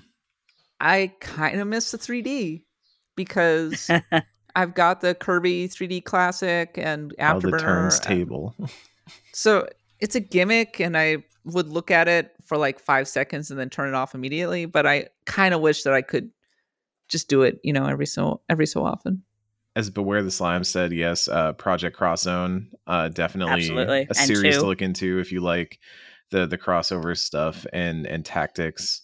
Uh, Rune Factory 4 is now available on other platforms, but like I have very specific memories of playing it on the 3DS, like in bed, you know, just just like this, just playing under under the covers. Would you all ever do that when you were kids with like a a, a handheld? Oh, yeah. Um, Oh yeah, I was showing playing. my age here. yeah, I was definitely playing Game Boy uh, with the tiny Yeah. light. That I would find a way to get a Mhm, tiny mhm, light mhm. shining on it just so I could see it enough. I used to play Game Boy by passing streetlight. There's a comic about that, I think, by Zach Gorman, where kids will never understand the struggle of trying to play uh, Game Boy on a road trip and trying to like read, uh, look at it through like the spaced out uh, street lights. Oh, here we go. Rusty's Real Deal Baseball. That was There's so the weird. one. I reviewed that game. Mhm, mhm. It was See, really they had you interesting. reviewing a baseball game. They had me reviewing Rusty's Real Deal Baseball because it was basically Nintendo's experiment with free to play. Oh. if you remember that, where you'd get shoot, I can't remember how it worked exactly, but you'd get certain games for free and pay for others if you'd like them. It was very Nintendo in that it was it was like uh it was a microtransaction, but presented very cutely. It was kind of like the um my husband still plays this, the claw game that they had in uh on the 3DS. And they had like the bunny rabbit who was very cute and kind of encouraged you the, to spend more money. The UFO game? The UFO game, yeah. Yeah, yeah, yeah. That And got, people got kind of mad got like about a that. Switch version, I think, right? No, no, it did, like the crane game. Like I don't think it did. Did it? I'm trying to remember. I thought it did. Um Oh yeah, shout outs to Codenames Steam. Oh God, right, that was a thing. a- That was the one with like Abraham Lincoln all pumped up, right? Yeah, what a weird game that so yeah, was. we talked about that in our intelligent systems uh, console Right. art, uh, developer quest. Go- Go check that out. I, I reviewed that one, and I had forgotten that I had reviewed it. I remembered it being really hard. I didn't. I think at, at its core, the actual tactics is are pretty fun. It was very hard. The The theme of I don't know League of Extraordinary Gentlemen, but for RPGs, very strange to me.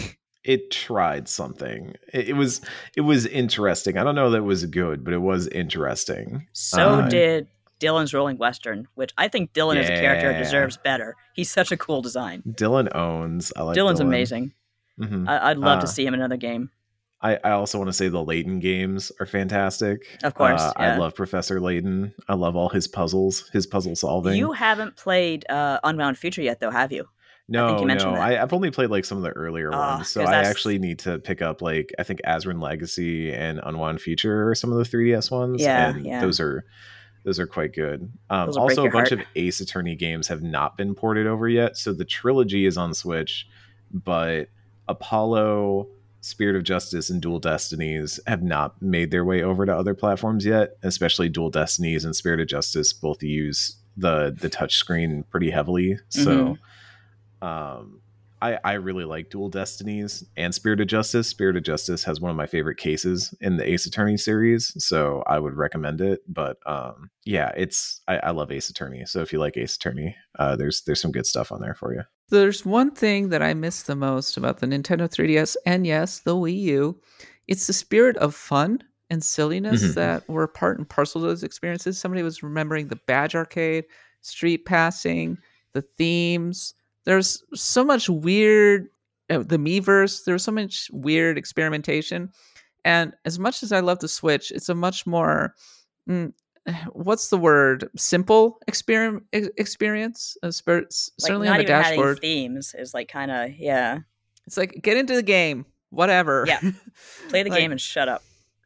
It's it's mu I love the Switch. I get it, but it's a very spare experience Yes, overall. agree. And I think the personality of the 3DS and the Wii U is something that I think that Nintendo uh, could stand to bring back. Uh, that's it for our, our exploration of the Nintendo 3DS and Wii U eShop. Next, we're going to be checking out the Pantheon of the Blood God revisit. Don't go away. This episode is brought to you by Reese's Peanut Butter Cups. In breaking news, leading scientists worldwide are conducting experiments to determine if Reese's Peanut Butter Cups are the perfect combination of peanut butter and chocolate. However, it appears the study was inconclusive, as the scientists couldn't help but eat all the Reese's. Because when you want something sweet, you can't do better than Reese's. Find Reese's now at a store near you.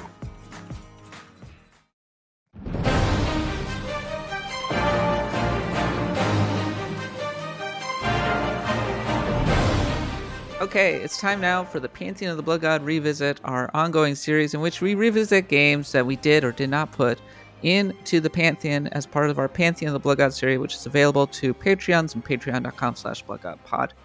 And this month we are doing Bloodborne. Ah, Bloodborne. It's Hmm. the least RPG of all the Souls games. Basically, kind of a Castlevania. It's it's fascinating. I think it's one of the best survival horror experiences that I've ever Yeah. had. Just absolutely whipped uh, with the final bout, the final boss battle. So many secrets to find. Absolutely glorious. By far my favorite monthly game club. Uh, Mhm. I loved it. I, I loved Bloodborne so much. It's great. Does it deserve to be in the pantheon though? That's the question. Yes. This is this is one of those games where we're going to sound like idiots if we say no. So we should probably just move on right now. It But is it Like- an RPG? Uh, who cares? I it's mean. Bloodborne. like I like Bloodborne better than Elden Ring. no, I like Elden sure, Ring better, sure. but they're two very different kinds of experiences. They are. Well, okay. I like them for different reasons. I, I think I like them equally. I like Elden Ring's exploration and the its sheer scale, and I, I like the kind of the fantasy aesthetic, and I, I like the world. I love how Bloodborne is a much tighter hmm experience. It's this perfect, beautiful jewel.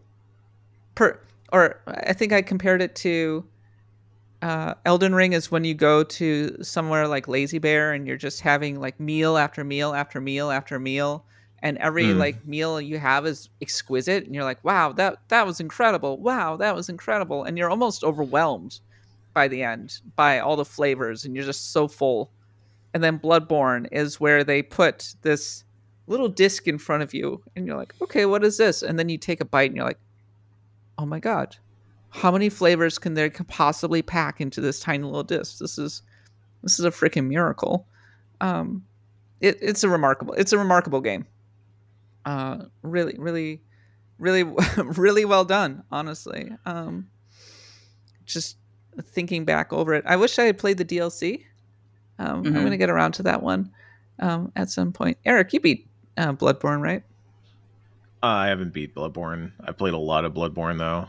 Um, I I don't think there's a game that is so good at setting up its world. Uh, like I, I, I don't think there's many games that are as good at like just creating a world as Bloodborne is. Like it is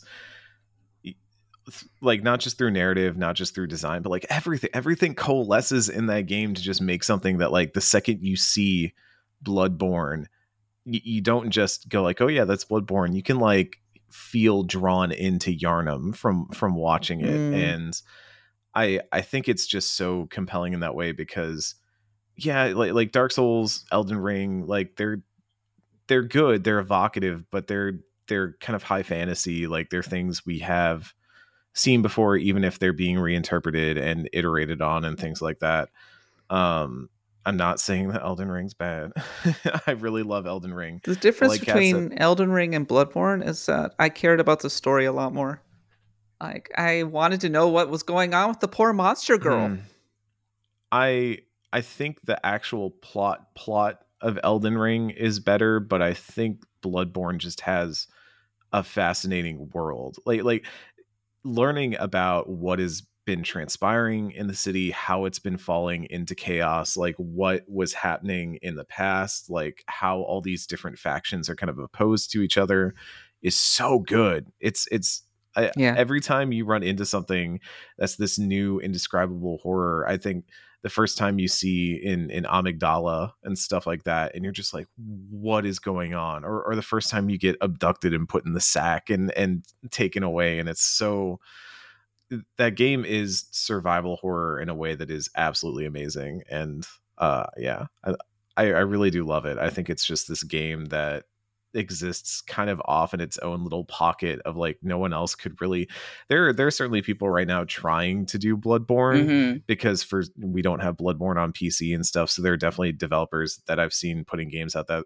out there that are like oh we're trying to make a bloodborne like on pc come play it uh but they can't capture that magic there's something about that spark, world yeah. that that darkness that mystery Bloodborne is one really bad night as the Mm, world is mhm. torn asunder.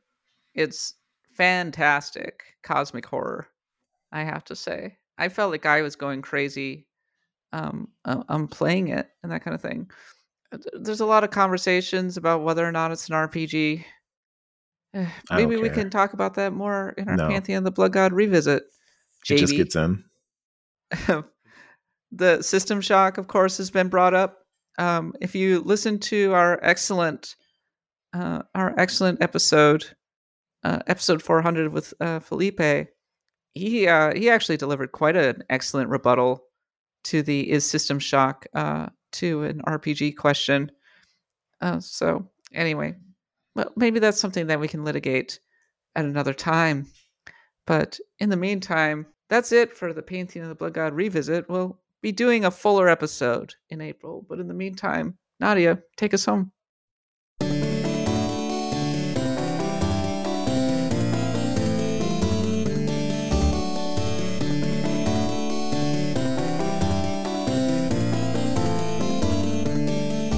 Uh, Kat, I know you've probably gone tobogganing many, many times. Eric, Oh, have yeah. you been tobogganing?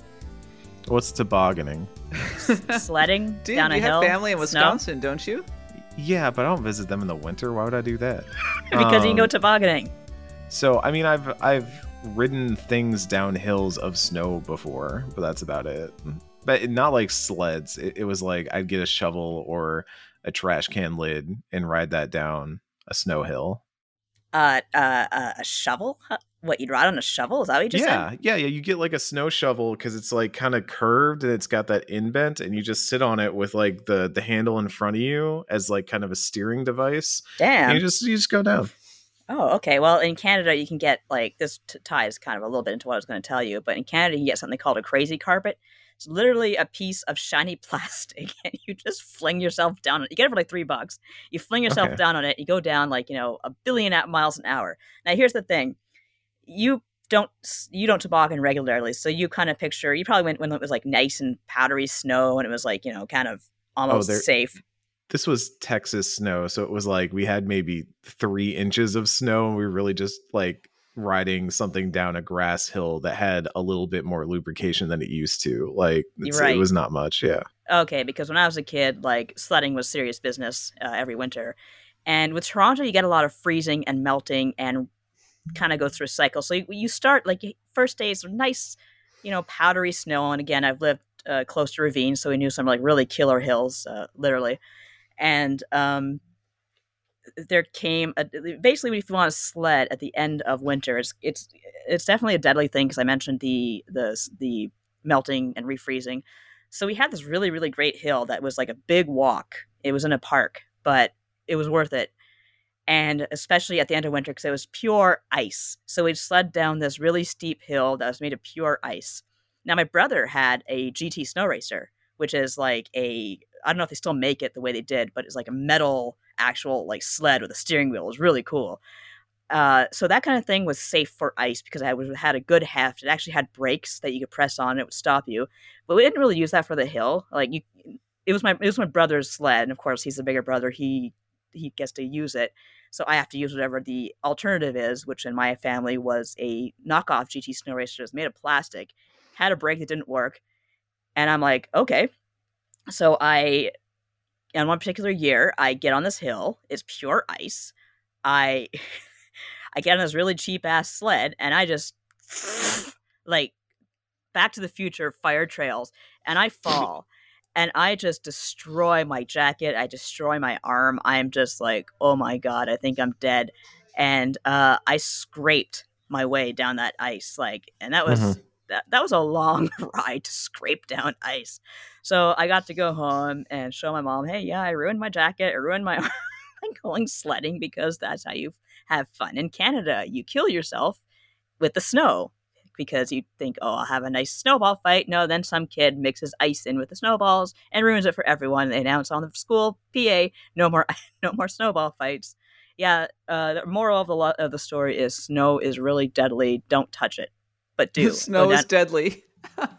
go down ice hills. It'll be great. Please, children. Snow's deadly. It will kill you.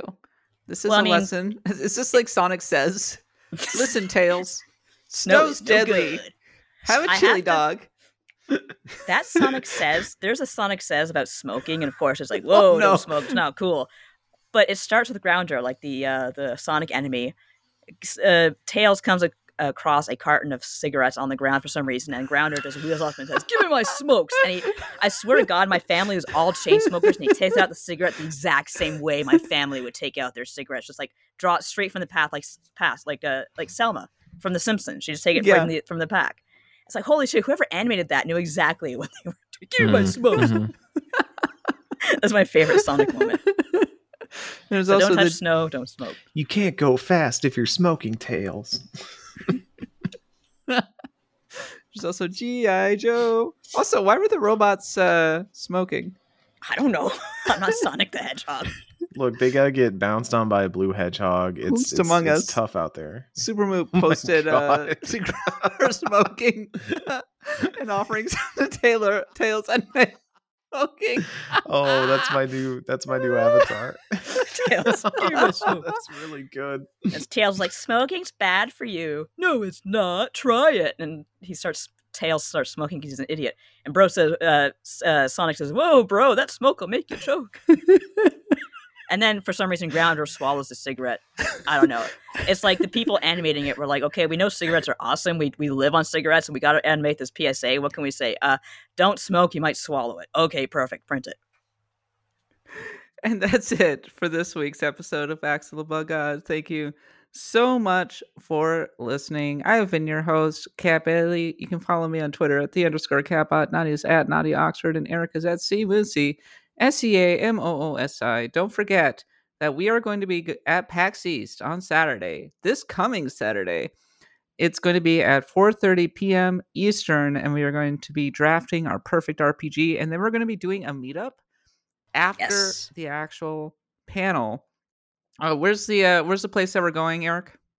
Lord Hobo Brewing. We'll be Lord Hobo Brewing at a brewery that is, I believe, pretty close to the convention center. So we'll God be able to just brewery. roll right over there. Yeah, we got a little space. I'm gonna bring some pins uh, that you can yes. buy. Uh, the rest of the year one pins. Um, I'm just gonna bring those with me, and yeah, just come meet the, the Axe of the Blood God crew at Lord Hobo Brewing um, on Saturday, March 25th. I want to say, uh, is that what it is? Mhm. Wow, did I get it yeah. right? Damn. Yep. Good job, Kat. On the money. Can't wait. This is going to be the first time that I've seen Eric since like 2018, I think. Me too. It's been. Thereabouts. 2019. 2019. Yeah. Can't wait to have some drinks in It's the. been like uh, four years since I saw Eric and Nadia, so it's, it's Yeah. certainly and been we all aged 40 years in that time. Yeah, definitely. So Yes. the Blood God crew reunited. We're gonna record an episode together too, um, in person. That's gonna be chaos. Oh, return that'll the go really axe of the. Blood God. Return to the closet. if you uh, want to support the podcast, uh, you can find us on Patreon, patreon.com slash bloodgodpod, where you can subscribe for just $1. And that will, A, get you an ad-free version of the podcast. Um, and also, it will get you on our Discord, where you can join our wonderful community. And hey, I love our community. So go check us out and support the pod at patreon.com slash bloodgodpod. And thank you so much for, to our lovely Stars of Destiny. Speaking of our Stars of Destiny, we're about to head into the Axe of the Blood God post show. But in the meantime, for Eric, Nadia, and myself, thanks for listening and happy adventuring.